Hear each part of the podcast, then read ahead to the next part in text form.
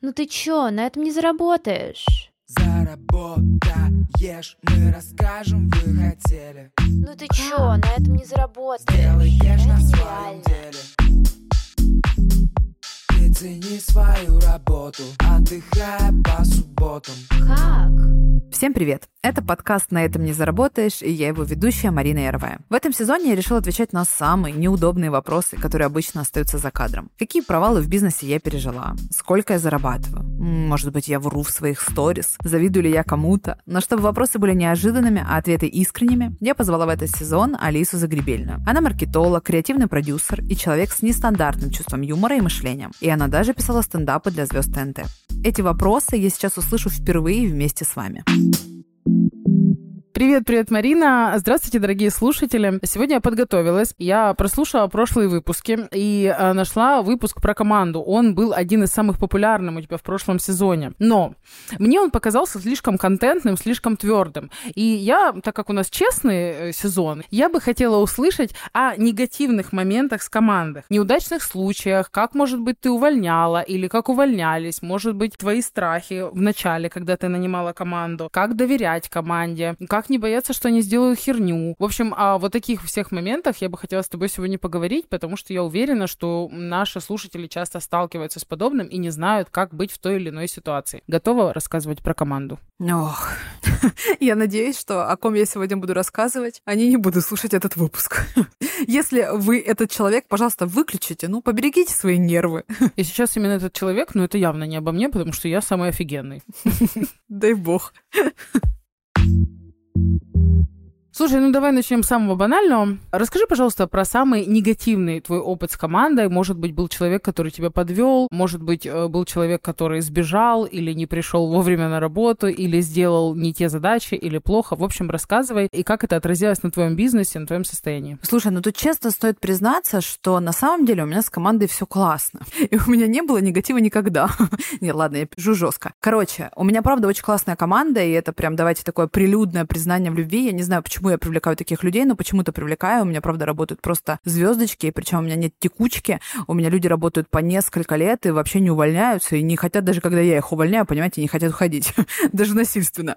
Но на самом деле негативный опыт, безусловно, бывает. И давай прям из последнего то, что случилось буквально на прошлой неделе. Хочешь? Да, очень хочу. Короче, нанимаем мы маркетолога в команду, это такой маркетолог-стратег. Приходит очень интересный, замечательный парень, и он говорит, давайте так, вот вы в ближайший запуск сколько планируете сделать по всем вашим там стандартным конверсиям, а у нас из ближайшего мы должны сделать первое окно продаж, и на этом первом окне мы должны продать там на 9 миллионов рублей. Это то, что абсолютно реально, и мы ему озвучиваем эту цифру, он говорит, окей, а давайте мы с вами сделаем 20. Мы такие, ну, звучит амбициозно. давайте, мы не против. Он говорит, вы мне заплатите за разницу между 20 миллионов минус 9 миллионов. То есть, допустим, если там сверхприбыль будет 11 миллионов, с этой цифры я попрошу 20%. Мы посидели, подумали с командой, с партнерами, такие, ну, почему бы нет? Мы ничего не теряем, как бы, да? Мы же планируем сами сделать 9 миллионов. Почему бы и не попробовать? Он говорит, помимо этого вы мне должны заплатить за ближайшие два месяца работы, там, окладную часть, это 150 тысяч рублей за два месяца, то есть по 75 тысяч каждый месяц. Мы такие, ну окей,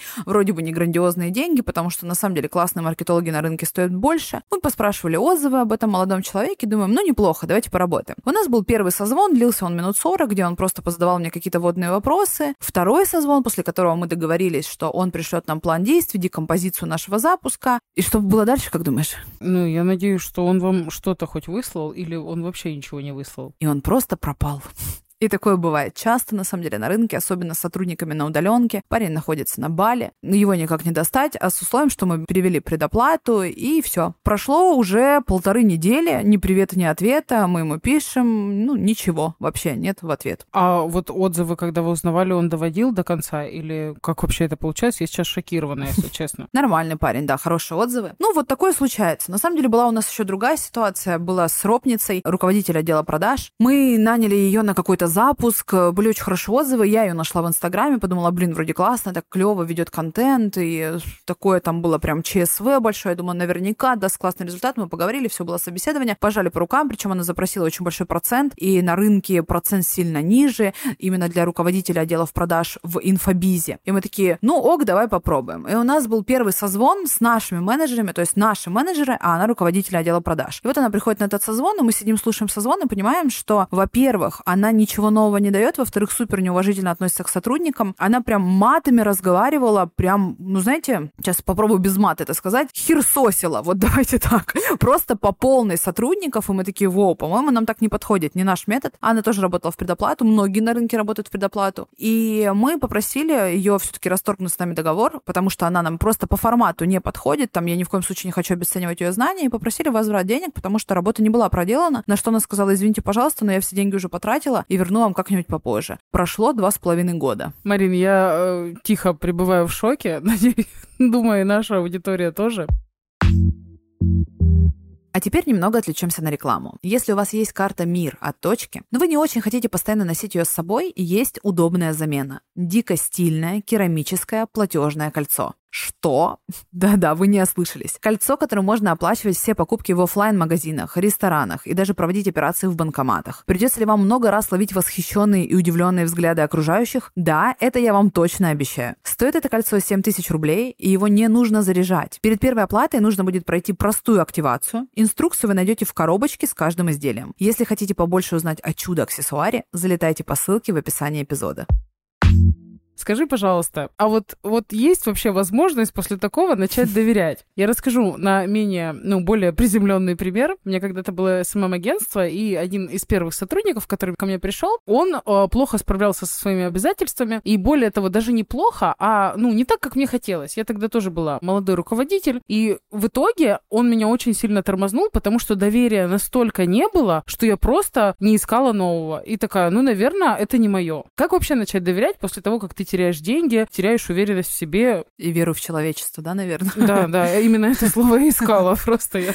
Слушай, Алис, а ты знаешь, если честно, у меня никогда такого вопроса не стояло в голове. Я не могу тебе на него нормально ответить, потому что это примерно то же самое, когда женщина обожглась на каком-то мужчине и говорит, все, все мужики козлы. Это точно такая же разрушающая установка. И этому есть очень классный термин, я его просто обожаю до глубины души, называется «однажды пережитый негативный опыт». И на него я могу привести просто тонну примеров, начиная от первого секса, который далеко не у всех был прекрасный, восхитительный и хотелось бы повторить, знаете, вообще не у всех. Но почему-то идут года, десятилетия, а мы занимаемся сексом, понимаете? Или, например, у каждого из нас сто процентов была очень херовая стрижка. Когда-то, однажды было такое, что мы пришли к парикмахеру и сказали, ой, у меня только кончики, а вышли просто с конченным горшком на голове. По крайней мере, у меня было, понимаете? Но почему-то вы до сих пор не отрастили волосы до пят, просто косы, которые лежат на полу, ну вы же стрижетесь. У меня есть прям жизненная ситуация. Однажды мне было было 18 лет, и я купила себе первую машину. Мы были первопроходцами вместе с моей лучшей подругой, вместе учились с ней ездить за рулем, только получили права, горели невероятным желанием стать просто классными телочками, которые водят машину. И вот мы на этой машине ставили наши эксперименты. И когда-то в какой-то момент э, я не очень хорошо себя чувствовала и сказала ей, Настя, говорю,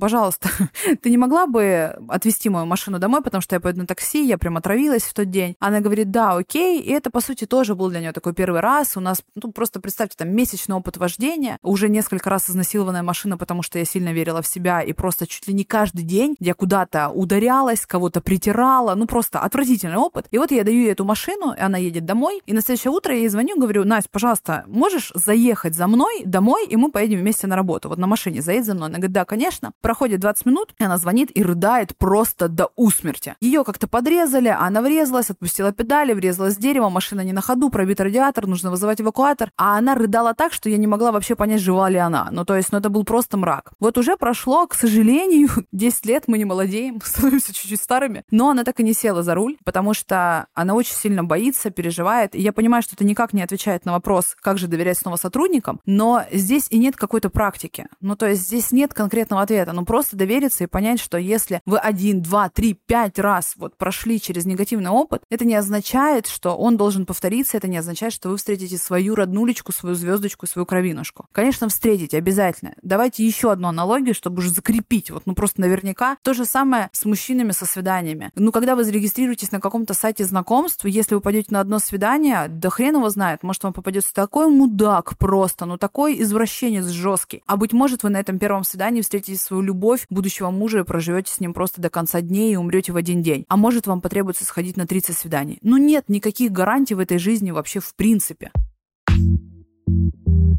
меня прям пробрало до костей. Особенно некоторые истории. Я, у меня в жизни есть такие истории у знакомых, которые один раз удачно... Вот у меня есть подруга близкая, она один раз удачно вышла замуж. Надеюсь, она тоже не слушает. И теперь она после развода 9 лет уже без секса, потому что разочаровалась так сильно в мужчинах. Но не суть. Ого.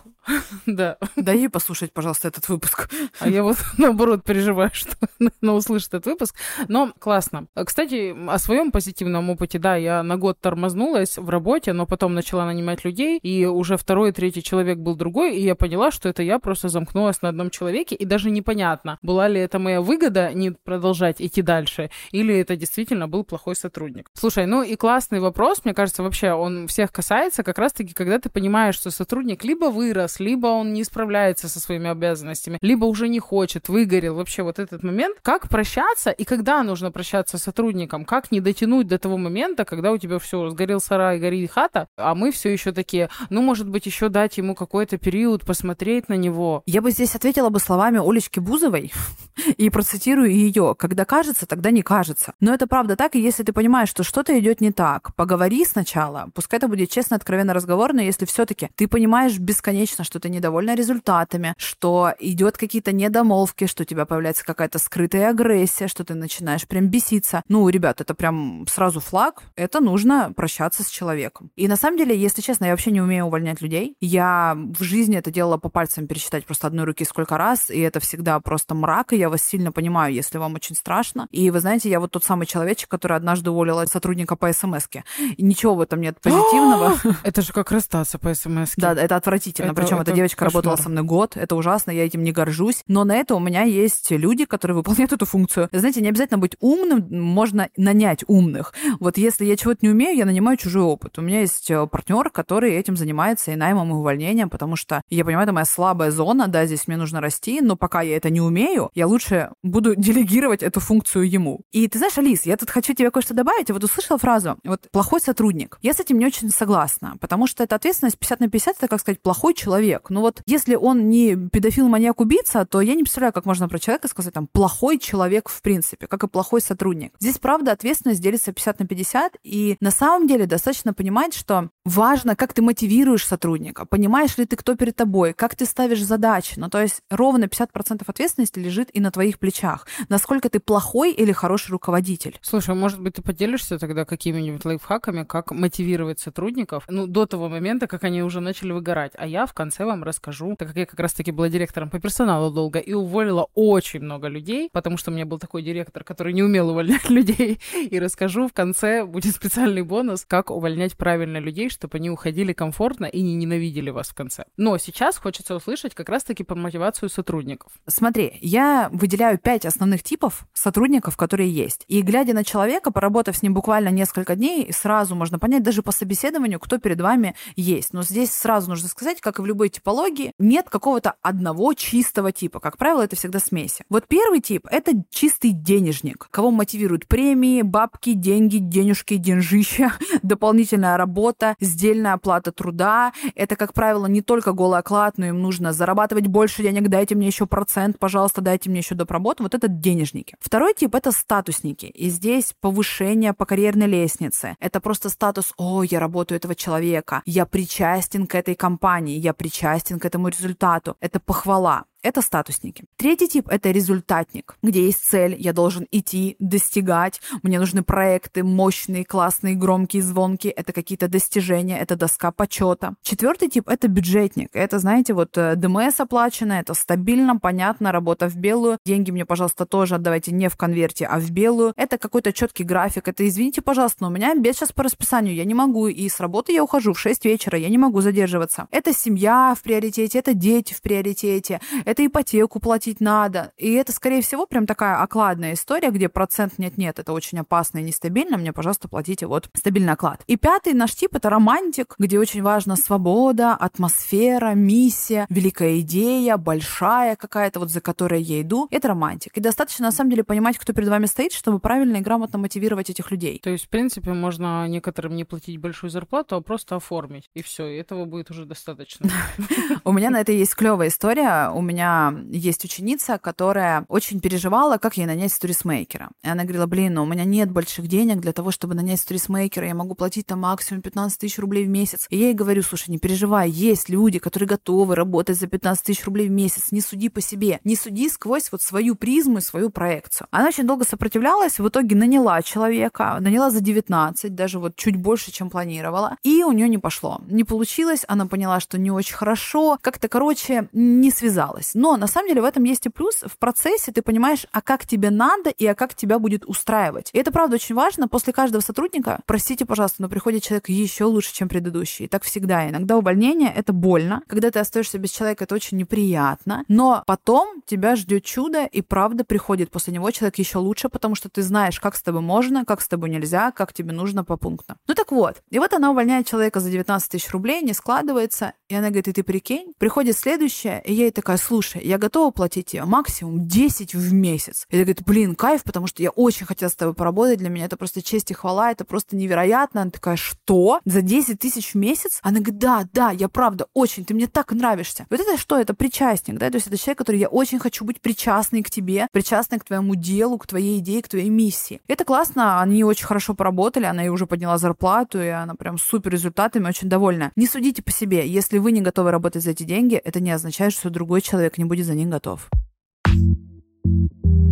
Да, классно. Я работала как раз-таки в команде креаторской, и мы работали с одним крупным блогером, его, наверное, все знают, но не буду называть имя. И вот а, она как раз-таки набирала, в принципе, себе сотрудников по пунктику, что со мной работать должны вообще бесплатно хотеть. И вот у нее такое, найдите мне таргетолога за 5 тысяч, найдите мне рилсмейкера за 5 тысяч. И, ну, не поверите, всех находили, все приходили, и даже были те, кто ее не знал. То есть она такая, ну, со мной готова работать все. И когда я общалась с командой, ну, мы как креатор операторы, они говорили как раз-таки просто, ну вот сумма была 10 тысяч, нас устроила, то есть ее даже не знали. Поэтому все есть за все деньги. Ну вот я не совсем согласна с тем, что нужно нанимать людей, которые готовы работать бесплатно, потому что я все-таки люблю денежников, я люблю людей, у которых есть самоценность внутренняя, они понимают, что их работа стоит денег, потому что, как правило, это люди сильно выше, это люди с классным мышлением, интересные, которые могут тебе много дать. Но на какой-то период времени, пока нет возможности, да, и такое тестировать тоже можно. И да, сто процентов, что набирать лучше людей, которые любят деньги. Э, как раз-таки в больших компаниях, когда я работала, там наоборот оценились люди, у которых были ипотеки, потому что им точно нужны деньги, они точно будут выполнять свою работу. Но я имею в виду, что есть разные очень способы. То есть люди замыкаются иногда, то наоборот, на, у нас нет денег, бюджетов на сотрудников, то нам нужны сотрудники, которым нужно сегодня все и много, и в итоге не нанимают никого. Да, Алиса, согласна, это чистая правда. Расскажи, пожалуйста, про увольнение. Мне тоже нужно поучиться.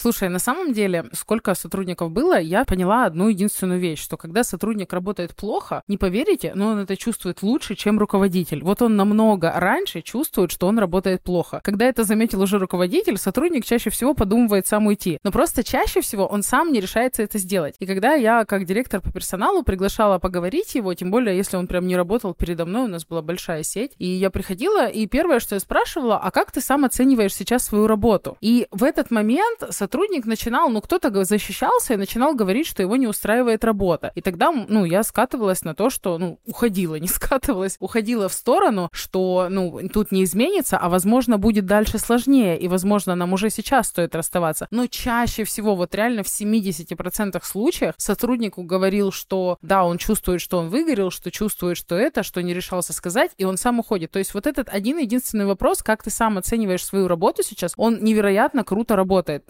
Начинайте всегда с этого, и во многом вам будет намного легче увольнять, а не с того, что нас не устраивает твоя работа. Все все знают о себе, поверьте. Это очень ценно. Это прям классный вопрос. И я бы здесь хотела, наверное, еще добавить, что, пожалуйста, помните, что вы не делаете зло. На самом деле вы делаете благо. И где-то этот человек будет чувствовать себя значительно лучше, давать больше результат, будет кайфовать и зарабатывать больше денег, понимаете? То есть за вами его ждет еще будущее. Он не умирает после этого. Вот держите, пожалуйста, эту мысль у себя в голове. Более того, иногда сотрудник начинает подсвечивать. У меня такое было два раза, и два раза очень эффективно, когда мне человек сказал, что он выгорел именно с этой должности и хочет на другую. И не поверите, мы обоих перевели на другую должность, и оба работали, по-моему, даже до сих пор работают. Я уже очень давно не работаю, но когда я уходила, они долго еще работали. То есть, возможно, человек вырос, и, возможно, он сделает для вашего бизнеса лучше. В общем, не бойтесь увольнять, не бойтесь нанимать, пользуйтесь нашими лайфхаками и ждем вас в следующих выпусках.